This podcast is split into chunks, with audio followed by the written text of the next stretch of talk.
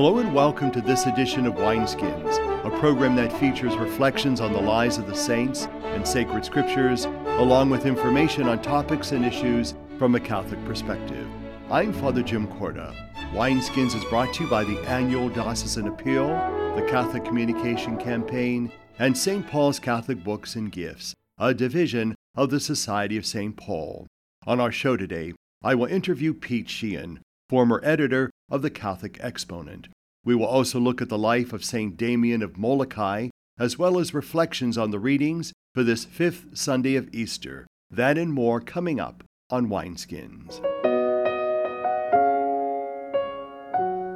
In our Bishop's Corner, we will welcome Katie Wagner. Joining me again is Katie Wagner, who is the editor in chief of the Catholic Echo and associate director of communications for the diocese. Welcome back to Wineskins. Thank you, Father Korda. You Glad know, to be back. Katie, last time you were here, we talked about the Catholic Echo website, and I'm sure that's going wonderful. It's a really uh, inspiring and outstanding uh, way to feature a lot of what's going on in the realm of communication and social media here in the diocese. But we want to focus now in our short time together on the Catholic Echo, which is the new magazine that's going to replace the 80 year old Catholic Exponent. So let's talk briefly about the Catholic Exponent, and then we'll talk about what the Catholic Echo is. So tell us about the history in a nutshell of the Catholic Exponent. Sure. So the Catholic Exponent was formed one year after the diocese was.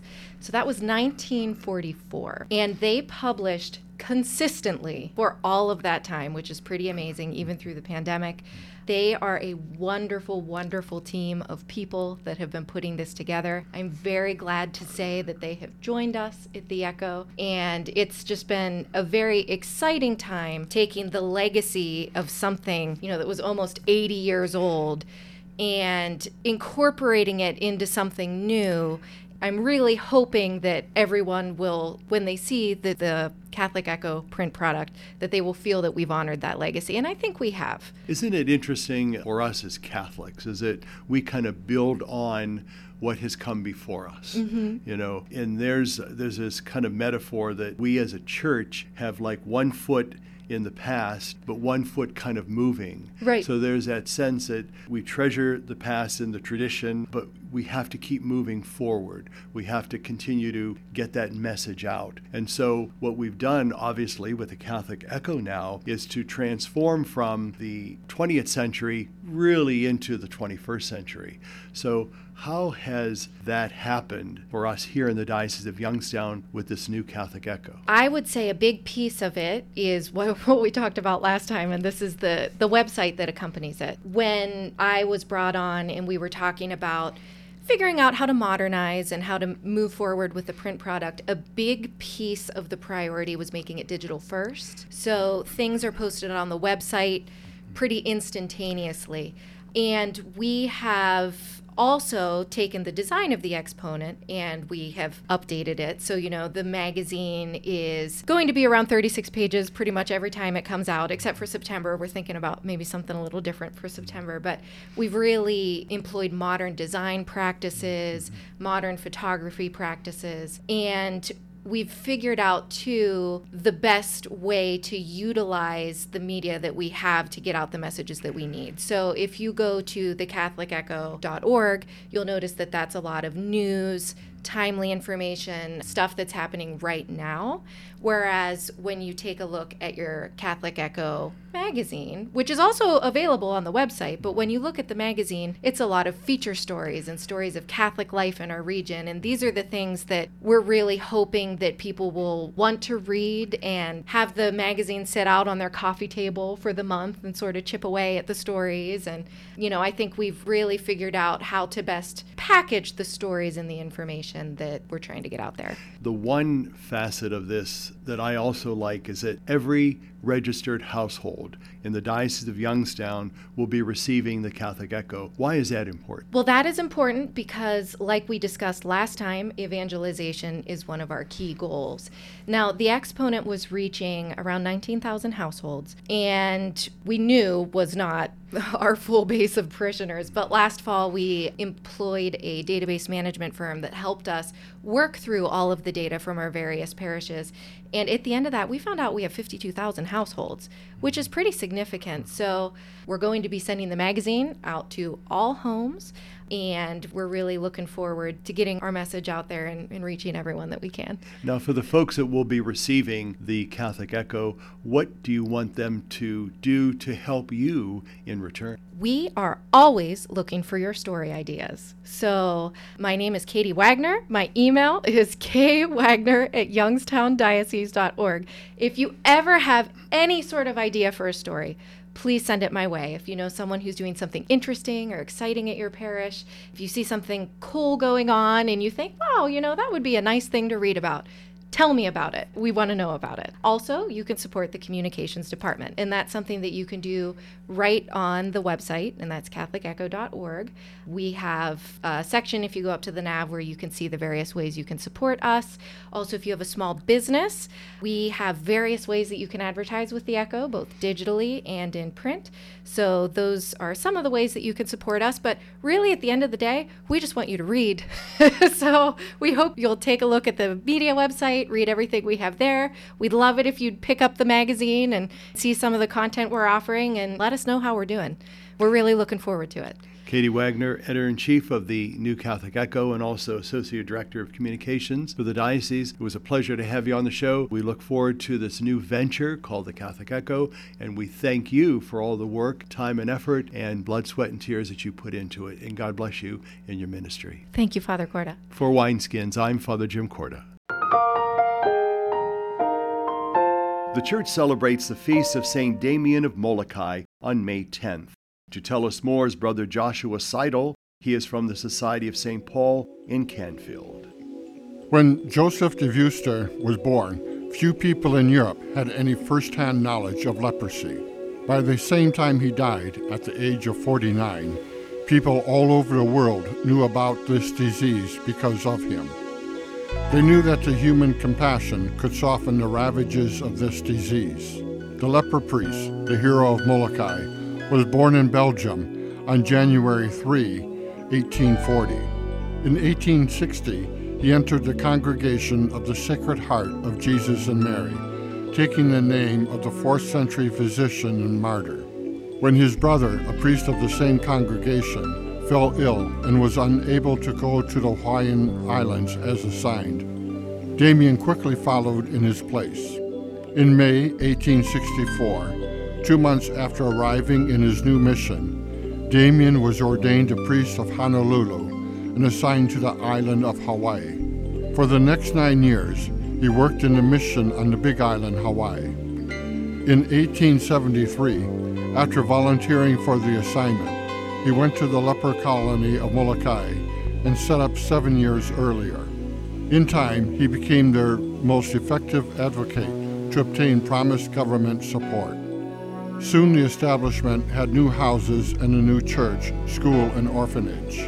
Morale improved considerably. A few years later, he succeeded getting the Franciscan Sisters of Syracuse, led by Mother Marianne Cope, to help staff his colony in Molokai. At his canonization, Pope Emeritus Benedict said, Not without fear and loathing, Father Damien made the choice to go to the island of Molokai in the service of lepers who were there abandoned by all. So he exposed himself to the disease of which he suffered. With them he felt at home. The servant of the word became the suffering servant. Leper was the lepers during the last four years of his life. Damien cared for lepers of all ages, but was particularly concerned about children segregated in the colony. He died in April 15, 1888, on Molokai. As requested, he was buried there, but in 1936, the Belgian government succeeded in having his body moved to Belgium. Part of Damien's body was returned to his beloved Hawaiian brothers and sisters after his beatification in 1995. When Hawaii became a state in 1959, it declared Damien as one of its two representatives in the statuary hall at the U.S. Capitol. He was declared venerable in 1977. Pope St. John Paul II declared him beatified on June 4, 1995. Pope Emeritus Benedict XVI declared him a saint on October 11, 2009, in the presence of King Albert II of Belgium and Queen Paola, as well as the Belgian Prime Minister and several cabinet members. Some people thought Damien was a hero for going to Molokai, and others thought he was crazy. To follow Christ, Damien not only left his homeland, but also risked his health so that he might receive eternal life.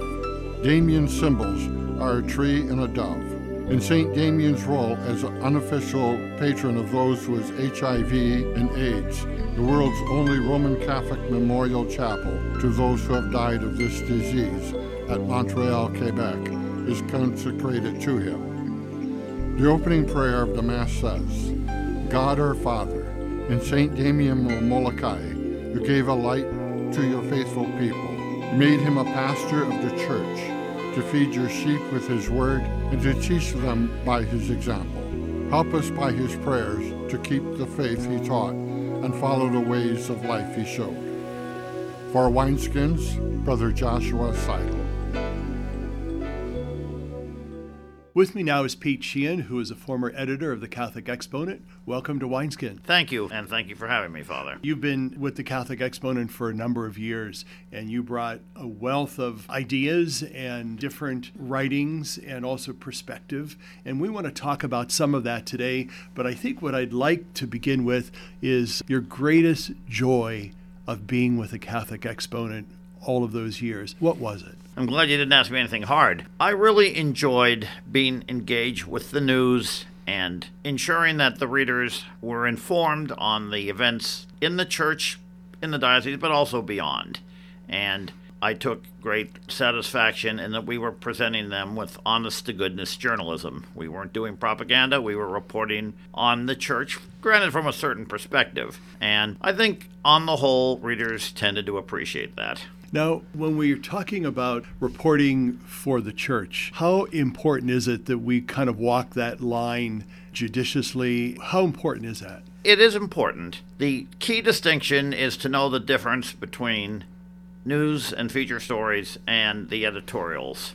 And you can report on things that are not necessarily what the church believes as long as it's in the context of this is what is happening and as long as you, you don't do it in such a way that you're taking a position pro or con. Now, it is a line to walk, but secular journalists do it all the time. And what would have been some of the greatest challenges that you would have had over the years? Anytime you write about a school closing is difficult. It's emotional.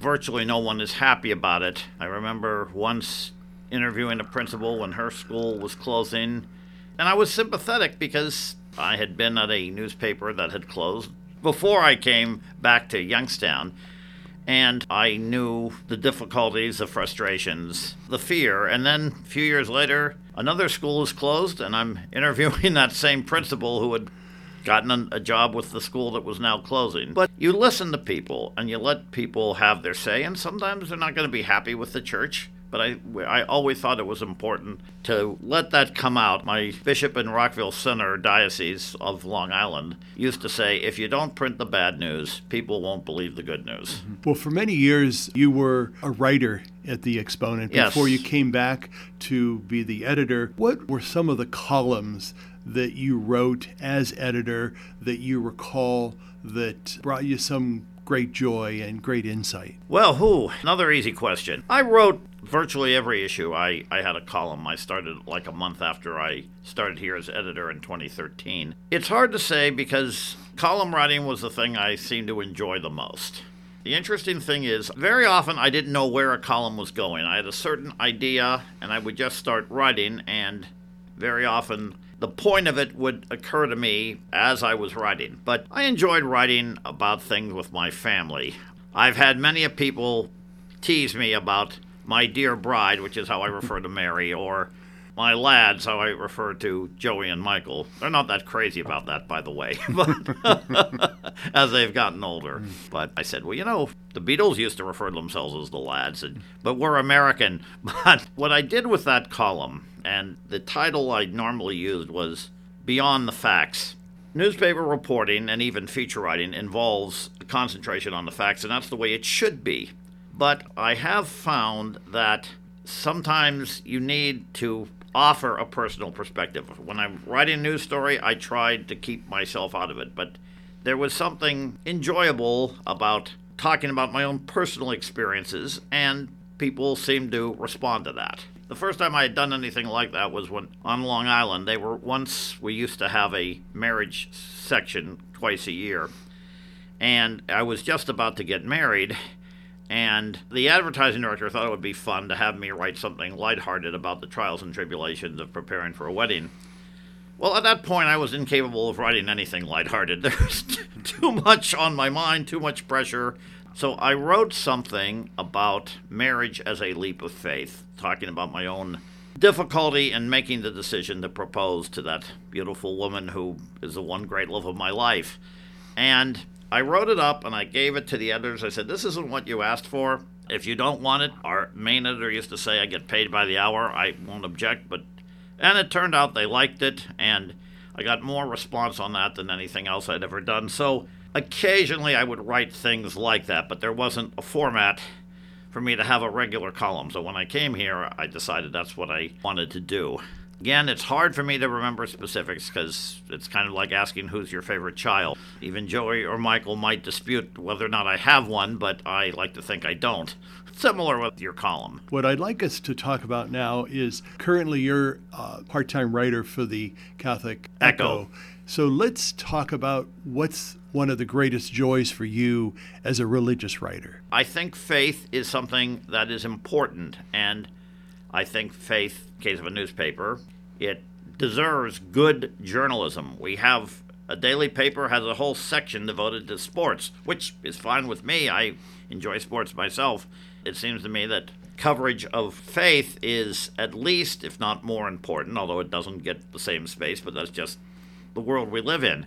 So, my joy is in trying to help people tell their stories and help provide information that's of interest. Right now, I'm working on a relatively short feature about a saint. We're probably going to do Joan of Arc, because I think she's a good one to start with. She's perhaps the best known saint in terms of the popular imagination. Well, Pete Sheehan, former editor and writer of the Catholic Exponent, it's been a pleasure to have you on Wineskins today to learn a little bit more about what you've done behind the scenes, mm-hmm. also sharing some of your joys, some of the challenges. We look forward down the road as you do more writing to have you back to talk about some of that. Oh, I'd and, be delighted. And we'd like to thank you for your longtime service, not only to the Catholic Exponent, but also to the print media, which is so important in the church today. So thank you very much.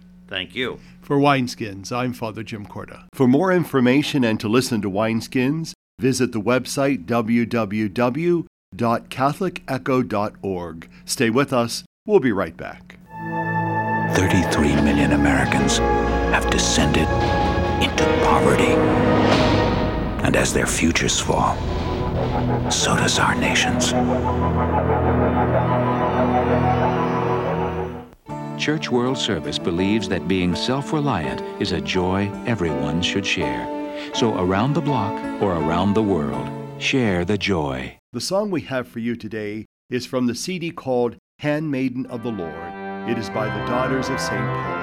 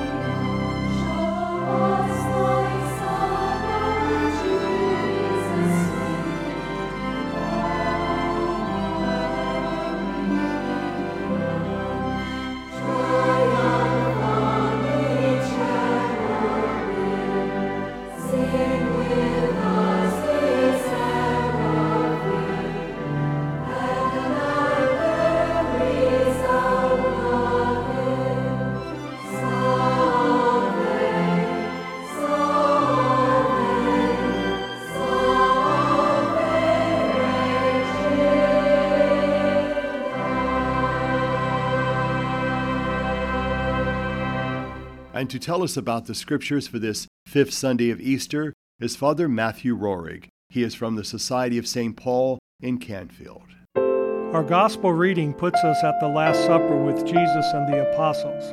Jesus knew that the apostles' world would soon be turned upside down. In spite of repeated warnings, the apostles were not ready for what was going to take place once they left the supper room. So he gave them one last word of wisdom Don't be troubled, don't be afraid, just trust me. In spite of Jesus' words not to be troubled, they were devastated after he was arrested and put to death. If Jesus' words at that time did not give much comfort to the apostles, they have been giving comfort in times of suffering to all the rest of us for the past 2,000 years. They are reflected in a very popular hymn, Be Not Afraid. Jesus describes to them why they should not be troubled or afraid, because there would be a better life ahead for them, and he was going away to prepare a place for them so that they could be with him forever. He told them there were many dwelling places in his Father's house. Sometimes the word dwelling places is translated mansions. We have to carefully understand just what Jesus is saying here. Too often we interpret his words in a materialistic way, thinking of multi million dollar homes that we will have in heaven as a reward for being good. This kind of a vision reduced happiness to sheer materialism, and that is not what happiness with God will be all about. The Greek word translated as dwelling place does not mean mansion. The word puts emphasis on the act of staying or a dwelling. Reading further on in John's Gospel, we learn that the Father's house, where Jesus is going and where there are many dwelling places, is really to be understood as the experience of communion with God and with Jesus and being able to share in God's glory. This will be a source of joy that is greater than anything we can know in this world. St. Paul tells us what no one ever saw or heard, what no one ever thought could happen, is the very thing God prepared for those who love Him. What's ahead for us is beyond our understanding. True, Jesus did use images we could understand to give us a hint of what heaven would be like. Heaven is like a hidden treasure, a pearl of great worth, a wedding banquet a king has for his son, a place without sadness or suffering or death. His examples can be very comforting to think about and can motivate us to live a holy life. What is more important to think about, though, is not what we'll find when we enter into the next life as the way that leads there. It's of major importance because if we don't go the right way, we won't end up in the right place. Our culture today tells us it doesn't matter what way we follow, we'll all end up in the same place. And that is not what Jesus tells us. Jesus tells us today, I am the way and the truth and the life. No one comes to the Father except through me. He is not only the way, but also the truth. It is in Him, in Jesus, that we will see the glory of God as He tells Philip today.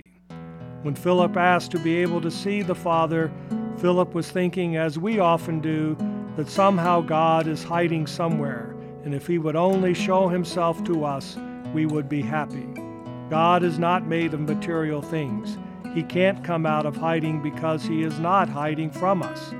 He is all around us but we can only know him through a faith that fills our minds and hearts. And Jesus has pointed that way of faith out to us. For Wineskins, I'm Father Matthew Roehrig. It seems to me that we would be very unwise to dismiss Jesus as an idealistic dreamer. There is evidence to suggest that he may be the only true realist among us. Jesus said it like it really is I am the way, the truth, and the life. No one comes to the Father but through me. Wineskins is made possible through the annual Diocesan Appeal, the Catholic Communication Campaign, and St. Paul's Catholic Books and Gifts. The program is produced by the Roman Catholic Diocese of Youngstown. I'm Father Jim Korda, saying thank you for being with us. Have a blessed week. What have you done for your marriage today? I gave my wife a hug this morning. I told her I love her. I uh, did her hair this morning. I think it looks pretty good. I cooked my husband's uh, favorite breakfast. I bought her an orchid. What have I done for my marriage today? I sent my husband a love email. I read the newspaper to my wife, and it cracked her up. She's, but she's still laughing. what have you done for your marriage today? Make a change for the better. Need help? Go to foryourmarriage.org, a message from the Catholic Church. They say America is the land of opportunity, but for some, life isn't so easy. Right now in America, one in six children lives below the poverty line. That's nearly 13 million children of all races, all across our country. Where do you draw the line and get involved? You can make a difference in more ways than you think. Go to povertyusa.org today, because one in six children in poverty is one too many. A message from the Catholic Campaign for Human Development.